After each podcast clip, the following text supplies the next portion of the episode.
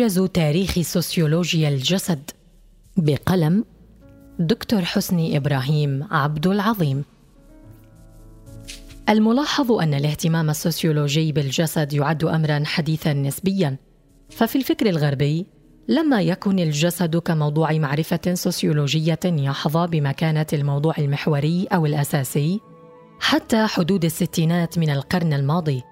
بل على العكس من ذلك كان حضوره لا يتجاوز مستوى الحضور المضمر الافتراضي أو مستوى محور من ضمن المحاور المدروسة أو كما يقول عالم الاجتماع الفرنسي جون ميشيل بيرتلو كان الجسد مادة سوسيولوجية خافته أما في الفكر العربي فيذكر فريد الزاهي أنه من عقدين فقط من الزمن كان الباحث العربي ما يزال غارقا ومستغرقا في دراسات وأبحاث تقليدية تتصل بالمرأة والجنس وتنحو في غالبها منحا ايديولوجيا من غير أن تنسج لنا تاريخا للجنس أو دراسات جهوية معمقة عن الخطاب حول المرأة في هذه المرحلة أو تلك.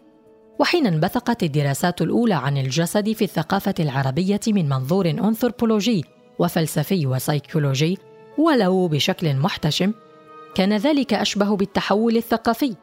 إذ كان ذلك في نظرنا دخولا فعليا في حداثة ثقافية تتكفل بشكل أكثر عمقا بمجمل القضايا التي تخترق جسد المجتمعات العربية. ولم تحدث تلك المقاربات ما يشبه القطيعة فحسب مع الموضوعات التقليدية وإنما أيضا مع المنهجيات والمقاربات ذات الطابع التاريخي أو الوصفي المحض. ولا شك في أن ذلك يعود أساسا إلى الطابع المتعدد لموضوع الجسد فهو يتموقع بين عدة مباحث ومقاربات علمية بحتة واجتماعية وإنسانية. من الطب إلى الأنثروبولوجيا مرورا بالفلسفة وعلم النفس وغيرها. من ناحية وإلى ما يتطلبه من ناحية أخرى من أسئلة باعتبارها موضوعا مركزيا في الأخلاق والدين والمقدس. ولأن الجسد موضوع يطرح إشكالات كبرى في اليومي والواقعي والتشريعي فإنه قد ظل مكبوت الثقافة العربية حتى وقت قريب. والواقع أن هناك عوامل معقدة ومتراكمة أسهمت في غياب الجسد عن الوعي السوسيولوجي والاجتماعي بشكل عام. ربما ترتبط أولى هذه العوامل بذلك التقسيم التقليدي التاريخي بين العلوم البيولوجية والعلوم الاجتماعية فذلك التقسيم كان بمثابة عقبة obstacle كبيرة أمام مشروع تنظير الجسد في الحياة الاجتماعية. وثمة عاملان أساسيان أسهما في إقصاء الجسد عن علم الاجتماع الكلاسيكي. يتمثل العامل الأول في قبول العلوم الاجتماعية للإرث الديكارتي Cartesian legacy المتعلق بذلك التقسيم الحاد بين العقل والجسد الذي ارتكز على فرضية جوهرية مفادها أنه لا يوجد تفاعل أو على الأقل تفاعل ذو بال بين العقل والجسد. ولذا فإن هذين الموضوعين ينبغي أن يدرسا وفق نظامين علميين منفصلين ومتمايزين فأصبح الجسد موضوعا للعلوم الطبيعية بما فيها الطب بينما أصبح العقل مجالا لاهتمام العلوم الاجتماعية والإنسانيات.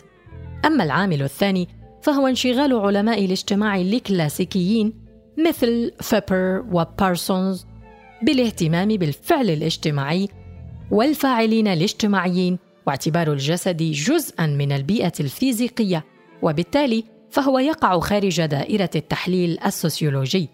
كذلك انشغل علم الاجتماع في مرحلته التأسيسية بمفهوم البناء structure والشروط اللازمة لاستقرار النظام العام والمحافظة عليه والكشف عن العوامل المؤثرة في تغيره وباعتبار الجسد جزءا من الظواهر الطبيعية فإنه موضوع غير اجتماعي ومن ثم تم استبعاده من التحليل.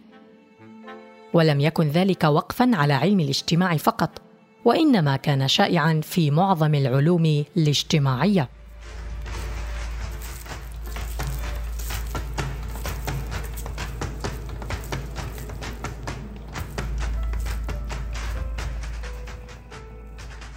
الإرهاصات الأولى للتحليل السوسيولوجي للجسد.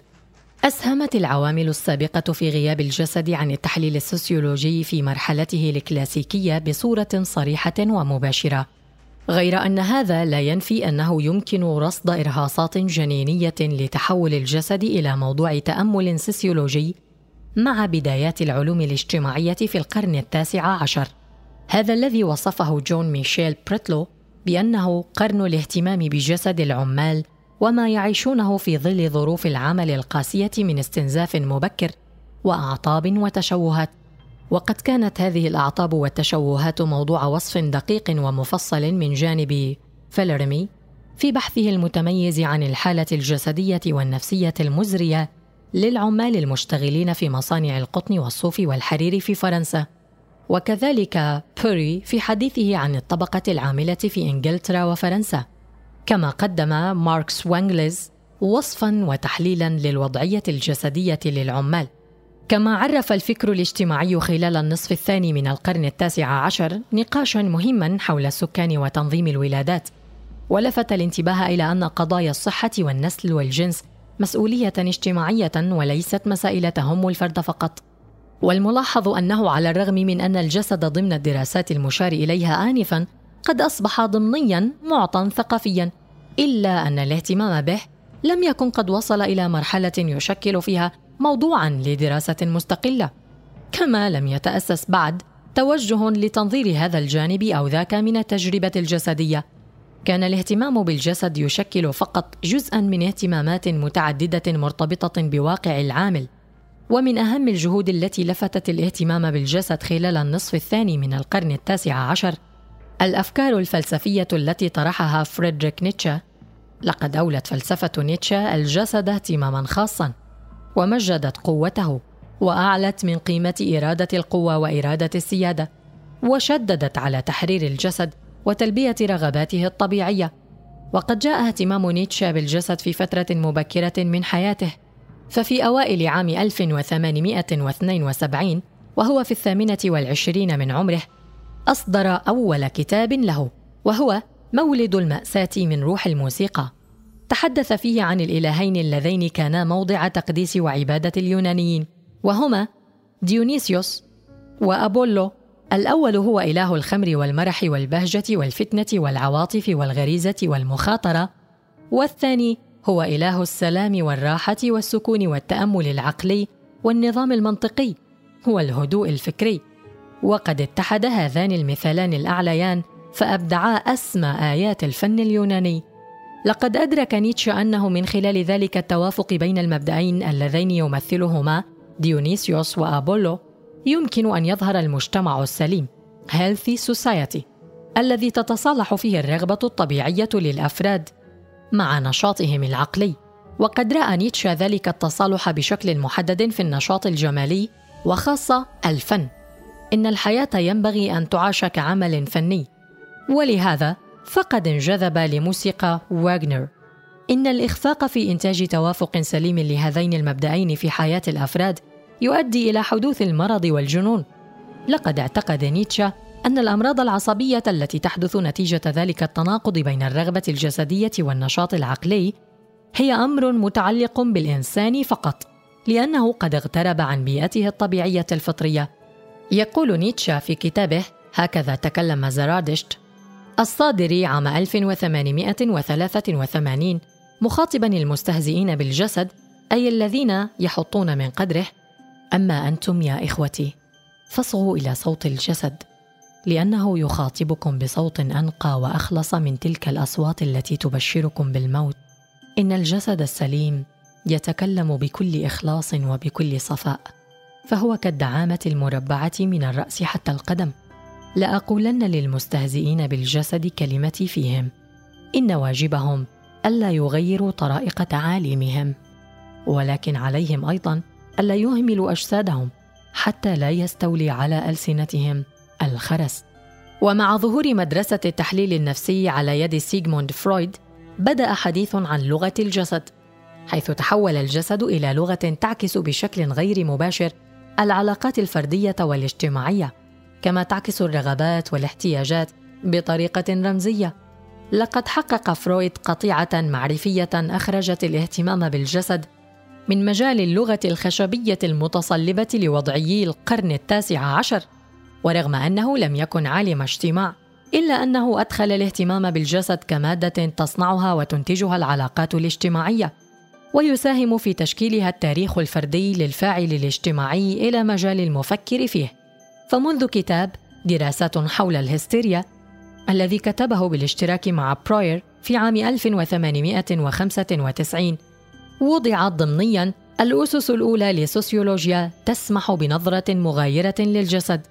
أو ما يسمى الآن سوسيولوجيا الجسد. ففي كتابات فرويد ثمة تأكيد جديد على النقش الشخصي personal inscription على الجسد. فهو يرى أن صورة الجسد body image خاصة الجسد الأنثوي الشاب تبدو هشة soft ضعيفة الإرادة. فالجسد عرضة لتأثيرات خارجية معقدة تترك عليه أثرا فيزيقيا طويل المدى. Prolonged trace فالحياة المعاصرة تؤثر على الجسد بصورة كلية وتسقطه في الهستيريا. إن صورة الجسد في عالم الحداثة أضحت بشكل عام أكثر هستيرية نتيجة تعرض الجسد لتأثيرات نمطية مرتبطة بالأحداث الخارجية والطارئة.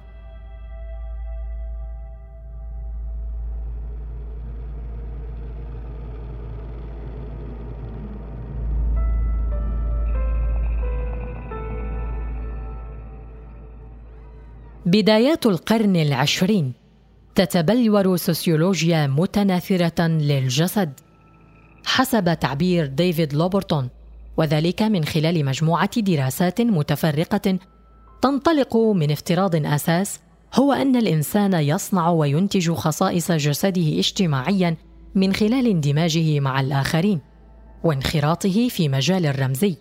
من أهم دراسات هذه الفترة ما كتبه جورج سيميل الذي كان أول من عرف كيف يعطي وصفا ثمينا للمكانة البارزة للجسد في الحياة اليومية. ففي بحثه حول علم اجتماع الحواس Sociology of Sense يلاحظ أن الإدراكات الحسية بما لها من سمات تشكل أساس الحياة الاجتماعية ويمتزج الإدراك الحسي للعالم بنزعة عاطفية ويحلل السيمل النظرة جلانس تحليلا عميقا. إنه يرى أن التعاطف أو النفور الثقة أو عدم الثقة هي أمور تسمح ظاهريا بأن تقرأ من خلال النظرة. يقول السيميل من خلال عينيه أستطيع أن أنتزع من ذلك الذي ينظر إلي شيئا قليلا من إمكانية اكتشافي. إن النظرة بالفعل تكتسح وجه الآخر وتجبره على عقد اتفاق في ان واحد حول الألفة وحول المتعة التي يحصل عليها من التبادل لقد استطاع سيميل أن يكتشف الأهمية الجمالية للوجه إنه يؤكد على أن الوحدة والتناسق في ملامح الوجه هي مفتاح جماليته وأن أي تشويه يمكن أن يدمر ذلك التناسق الرقيق. الوجه هو رمز للروحانية ومؤشر على الشخصية وفي المجتمعات الحديثة تنام ذلك التأكيد على الوجه وأهميته. ويستطرد السمل في تحليلاته فيؤكد أن الإدراك من خلال النظرة يجعل من وجه الآخر العنصر الأساسي في هويته والجذر الأكثر دلالة لحضوره. إن اللقاء بين الأشخاص يبدأ دائما بتقييم الوجه فالفترة الأولى هي الفترة التي تلتقي فيها النظرات يجري فيها تقييم متبادل وبهذا الاتصال الأول يتحدد غالبا مسار التبادل ونهايته. إن النظرة هي بالفعل اتصال لأنها تشبه اللمسة. إنها نوع من التلامس البصري المتبادل. إن سيمل يلاحظ أن العين تعطينا مؤشرا على كينونة الآخر. راسي بماضيه من خلال الشكل المادي لسماته إننا نرى إذا جاز التعبير تعاقب أعمال حياته وقد بعثت أمامنا في نفس الوقت. ويلاحظ سيمل من جانب آخر مدى تأثير الإطار الاجتماعي على التوجهات الحسية. فالبنية الحضارية تشجع على استعمال ثابت للنظرة من خلال المشاهد المتميزة للمدينة. واجهات المحال تشابك خطوط سير السيارات والمشاة الاختلاف في أشكال وألوان الأرصفة إلى آخره. أما السمع واللمس والشم فهي حواس غير سعيدة في المدينة لأنها تجابه شتى أنواع الإزعاج. إن الحياة الاجتماعية في المدينة تحث على نمو متزايد للنظرة وعلى تعليق أو استعمال محدود للحواس الأخرى التي لا يجد الإنسان في النهاية الإمكانية في استعمالها بشكل كامل إلا داخل منزله. لقد كان سيميل ملاحظا بارعا للتفاصيل الدقيقة فهو يصف بدقة ما يكمن خلف الكلمات المنطوقة في مواقف التفاعل الاجتماعي. إنه يتناول ما يمكن أن نسميه التفاعل الجسدي bodily interaction وهي عملية اتصالية بالغة التأثير تتم من خلال الحواس. لقد أسهم سيميل بملاحظاته تلك في تطوير سوسيولوجيا الاتصال بقدر إسهامه في تطوير سوسيولوجيا الجسد. ومن الإسهامات الهامة في تلك المرحلة البحث الذي كتبه روبرت هيرتز في عام 1909 بعنوان تفوق اليد اليمنى. Preeminence of the Right Hand الذي أثر تأثيرا بالغا في تطور النظريات الأنثروبولوجية المتعلقة بالتقابل الثنائي خاصة ذلك التقابل بين اليمين واليسار.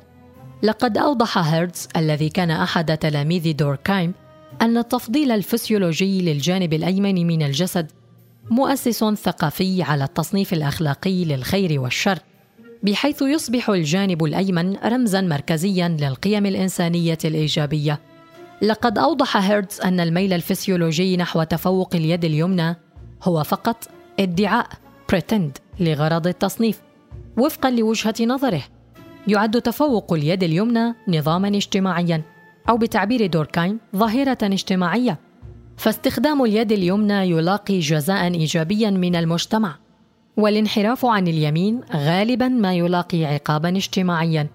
ويرى هيرتز أن التقابل بين اليمين واليسار هو تعبير جوهري عن الثنائية الدينية المتعلقة بالمقدس والدنس وهي التي أثرت في تشكيل رؤية الجماعات الاجتماعية للجسد.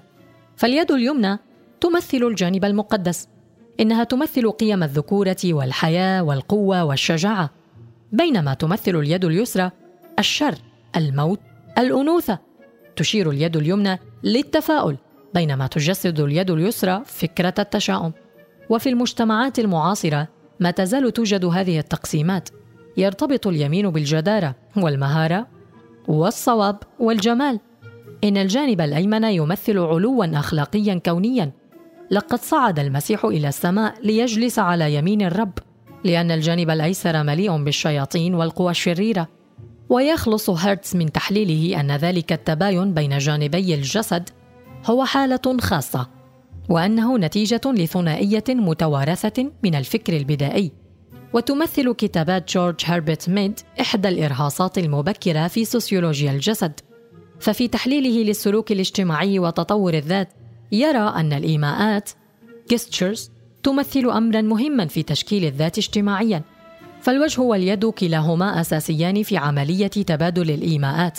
فوفقا له يتوازى الكلام مع اليد في تطور الكائن الإنساني اجتماعيا. وأوضح ميد في كتابه العقل والذات والمجتمع Mind, Self and Society الذي نشر بعد وفاته في عام 1934 أن اليد أداة مهمة تلعب دورا رئيسيا في التفكير. إنها سمة جوهرية للعقلانية الأداتية. Instrumental Rationality. وتؤدي دورا مهما في القدرة الإنسانية على التعاطف وتخيل أداء الدور. ومن ثم في تأسيس وتطور السلوك الاجتماعي. والواقع أن مناقشة ميد لأهمية اليد في علاقتها بالجهاز العصبي المركزي والتفكير الإبداعي قد تم إهمالها في الدراسات التالية للتفاعليين الرمزيين رغم أهميتها. وقدم مارسيل موس إسهاما مهما في اتجاه تطوير سوسيولوجيا الجسد يتمثل في دراساته تقنيات الجسد Techniques of the Body التي قدمت كمحاضرة في اجتماع جمعية علم النفس في باريس عام 1934 ثم نشرت في مجلة علم النفس والباثولوجيا في عام 1935 وظهرت ترجمتها الإنجليزية في عام 1973 وقد أوضح مورس في هذه الدراسة الموجزة التي لم تتعدى 19 صفحة كيف يؤثر المجتمع على الممارسات الجسدية. لقد بين موس أن الجوانب الأساسية للأنشطة الجسدية كالمشي والوقوف والجلوس هي بنى اجتماعية. فمع أن هذه الأنشطة تستلزم أساسا عضويا إلا أن إتقان هذه القدرات يستلزم سياقا ثقافيا إن آليات الجسد أو تقنياته رغم اعتمادها على أساس عضوي عام إلا أنها في ذات الوقت تمثل تطورات ثقافية وشخصية. والحقيقة أن موس قد قدم من خلال ملاحظاته للأنشطة الجسدية المختلفة فكرة الطبيعة الاجتماعية للهابيتوس. فالهابيتوس يعني في فكر موس القدرة البدنية أو العقلية المكتسبة. ويؤكد موس على أهمية التربية والتنشئة الاجتماعية كما يؤكد كذلك على أهمية التقليد في تشكيل الأنشطة الجسدية. ويرى أن تقنيات الجسد تتباين وفقا للعوامل المجتمعية كالتعليم والملكية والموضة والنفوذ كما أنها تتباين على المستوى التاريخي. ولقد تزامن مع دراسة موس ظهور كتاب هام ألفه بول شيلدر بعنوان صورة ومظهر الجسد الإنساني. The Image and Appearance of the Human Body عام 1935 وردت فيه صراحة عبارة سوسيولوجيا الجسد. فقد قسم كتابه إلى ثلاثة أجزاء. الأول عنوانه الأساس الفسيولوجي لصورة الجسد. الثاني البنية الشهوانية. والثالث حمل عنوان سوسيولوجيا صورة الجسد. Sociology of the Body Image. وقد حاول شيلدر في ذلك الجزء الأخير أن يوضح السمة الاجتماعية لصورة الجسد إذ أكد على أن صورة الجسد هي صورة اجتماعية بالضرورة وإن كل جوانب صورة الجسد تتشكل وتتطور من خلال العلاقات الاجتماعية. كتب شيلدر صورة الجسد هي مبدأ اجتماعي. إن صورة أجسادنا ليست منفصلة على الإطلاق عن صورة أجساد الآخرين. ولكنها مقترنة بها دائما. والحقيقة أن شيلدر قد قطع شوطا طويلا في تكامل الفهم السيكولوجي والسوسيولوجي والثقافي لصورة الجسد كجانب جوهري للشخصية والتفاعل الاجتماعي. يقول شيلدر لا توجد صورة جسد بدون شخصية غير أن التطور الكامل للشخصية وقيمها تكون ممكنة فقط من خلال الجسد وصورة الجسد. ويؤكد شيلدر من جانب آخر على ذلك التكامل بين الجسد الموضوعي العضوي والإحساس الذاتي بالجسد. يقول شيلدر لا ينبغي أن نتعامل مع الجسد الموضوعي ككيان منفصل عن الإحساس الذاتي بالجسد. توجد فقط وحدة واحدة إنها الجسد الحاضر دائما في خبراتنا وفي إحساسنا. وتمثل فلسفة ميرلو بونتي الفينومينولوجية أهمية خاصة في تطور علم اجتماع الجسد وذلك من خلال كتابيه فينومينولوجيا الإدراك The Phenomenology of Perception الصادر في عام 1942 وبنية السلوك The Structure of Behavior الذي صدر في عام 1945 وحاول ميرلو بونتي الذي تأثر بشكل ما ببعض مفاهيم بول شيلدر أن يطور تصورا مغايرا للجسد يتجاوز ثنائية العقل والجسد. ففي إطار محاولته فهم الإدراك الإنساني. يعتقد أنه لا يمكن الحديث عن الإدراك الإنساني للعالم دون نظرية في التجسيد. Embodiment. باعتباره منظورا تتم الملاحظة من خلاله. إن إدراكنا لعالم الحياة اليومية يعتمد على الجسد النشط lived body. لأننا نتعرف على الأشياء بداية من خلال الحواس وحتى عملياتنا الإدراكية العليا لا يمكن أن تتم بمعزل عن بنيتنا الجسدية. الجسد وفقا لميرلو بونتي هو نقطة الصفر zero point ومركز عالمنا. إنه عضو الحس الذي نقبض من خلاله على العالم وهو أيضا عضو الإرادة الذي نسلك من خلاله في العالم وهو الذي يرتبط بالأنا ارتباطا حميما. ضروريا وربما غامضا. إن مساهمة ميرلو بونتي في فهم الجسد كانت قد وصفته بأنه شيئا معيشا وليس سجنا تسكنه النفس كما يرى أفلاطون أو أنه وحدة وظيفية منسجمة كما يرى أرسطو أو أنه آلة يتم التحكم فيها من خلال محركات داخلية كما يعتقد ديكارت. بل إنه يعاش من خلال توتر قصدي.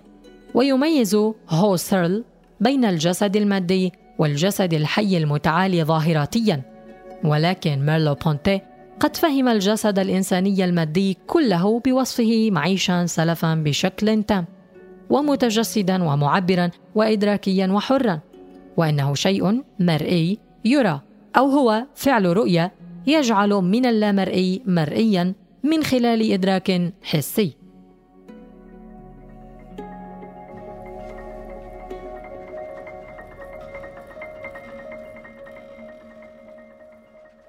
وثمة دراسة لافتة أجراها أرنست كانتروفيتش عام 1957 عنوانها جسدا الملك. The King's Two Bodies قدم فيها تحليلا نابها للتطور التاريخي للسيادة السياسية من خلال السمات الرمزية للجسد.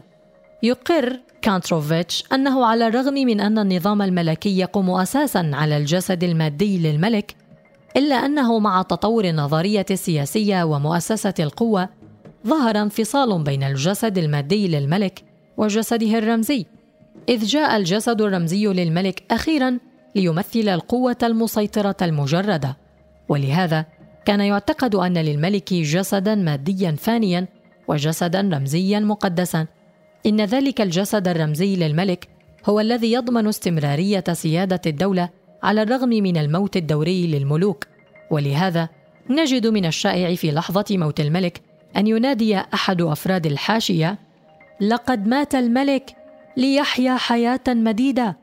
ولأن رمزية جسد الملك هي أمر هام لاستمرارية سيادة الدولة فإن الاعتداء على جسد الملك يعد اعتداء على الوطن ذاته.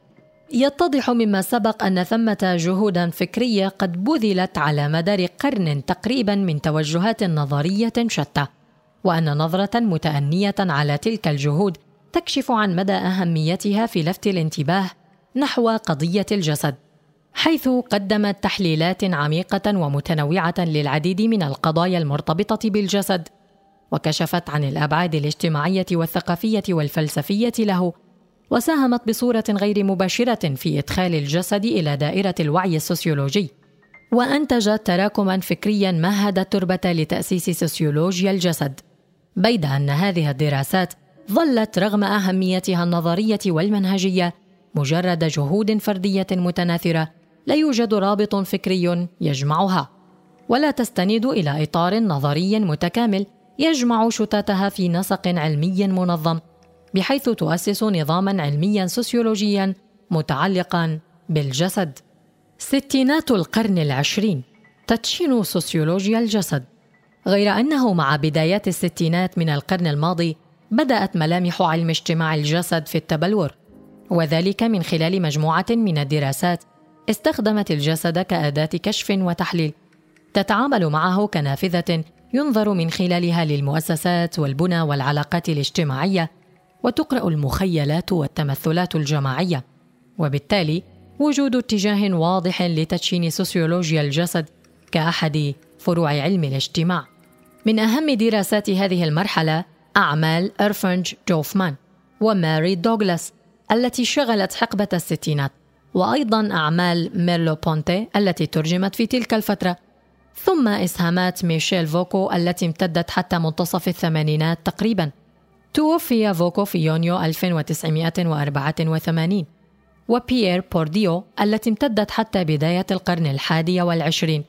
رحل بورديو عن عالمنا في يناير 2002 يرى ترنر أن غوفمان يعد واحدا من رواد سوسيولوجيا الجسد فهو أحد القلائل في نطاق علم الاجتماع الذي أخذ مسألة الطبيعة الاجتماعية للجسد مأخذ الجد في وقت مبكر.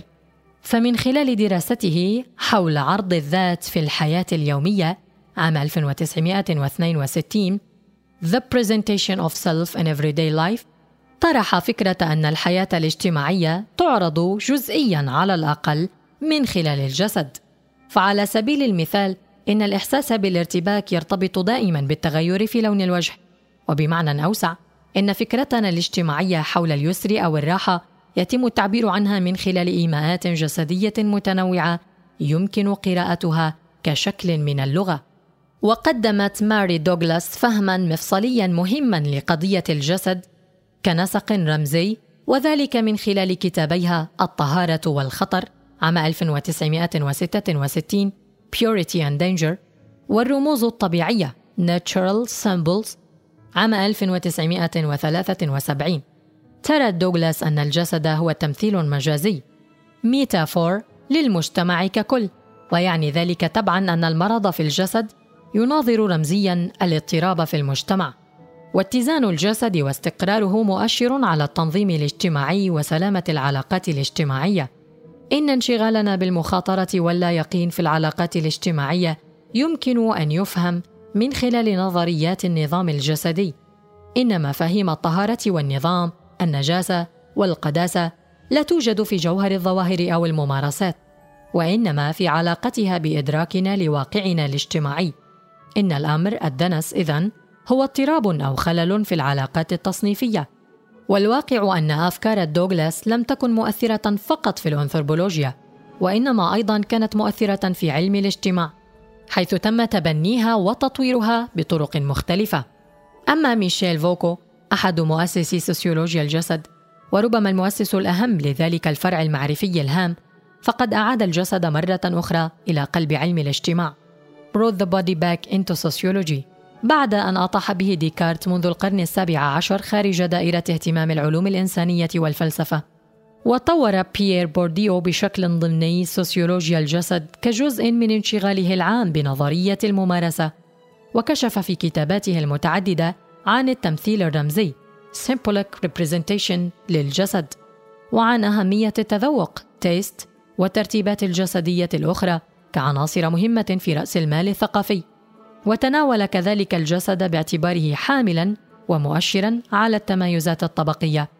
على الرغم من أن انشغاله بالجسد لم يكن مباشرا إلا أن سوسيولوجيا بورديو تمثل نموذجا للدراسات التي يحتل فيها الجسد مساحة مهمة. وخاصة منذ أبحاثه الإثنوغرافية المبكرة في منطقة القبائل بالجزائر الحاضرة في أهم مؤلفاته.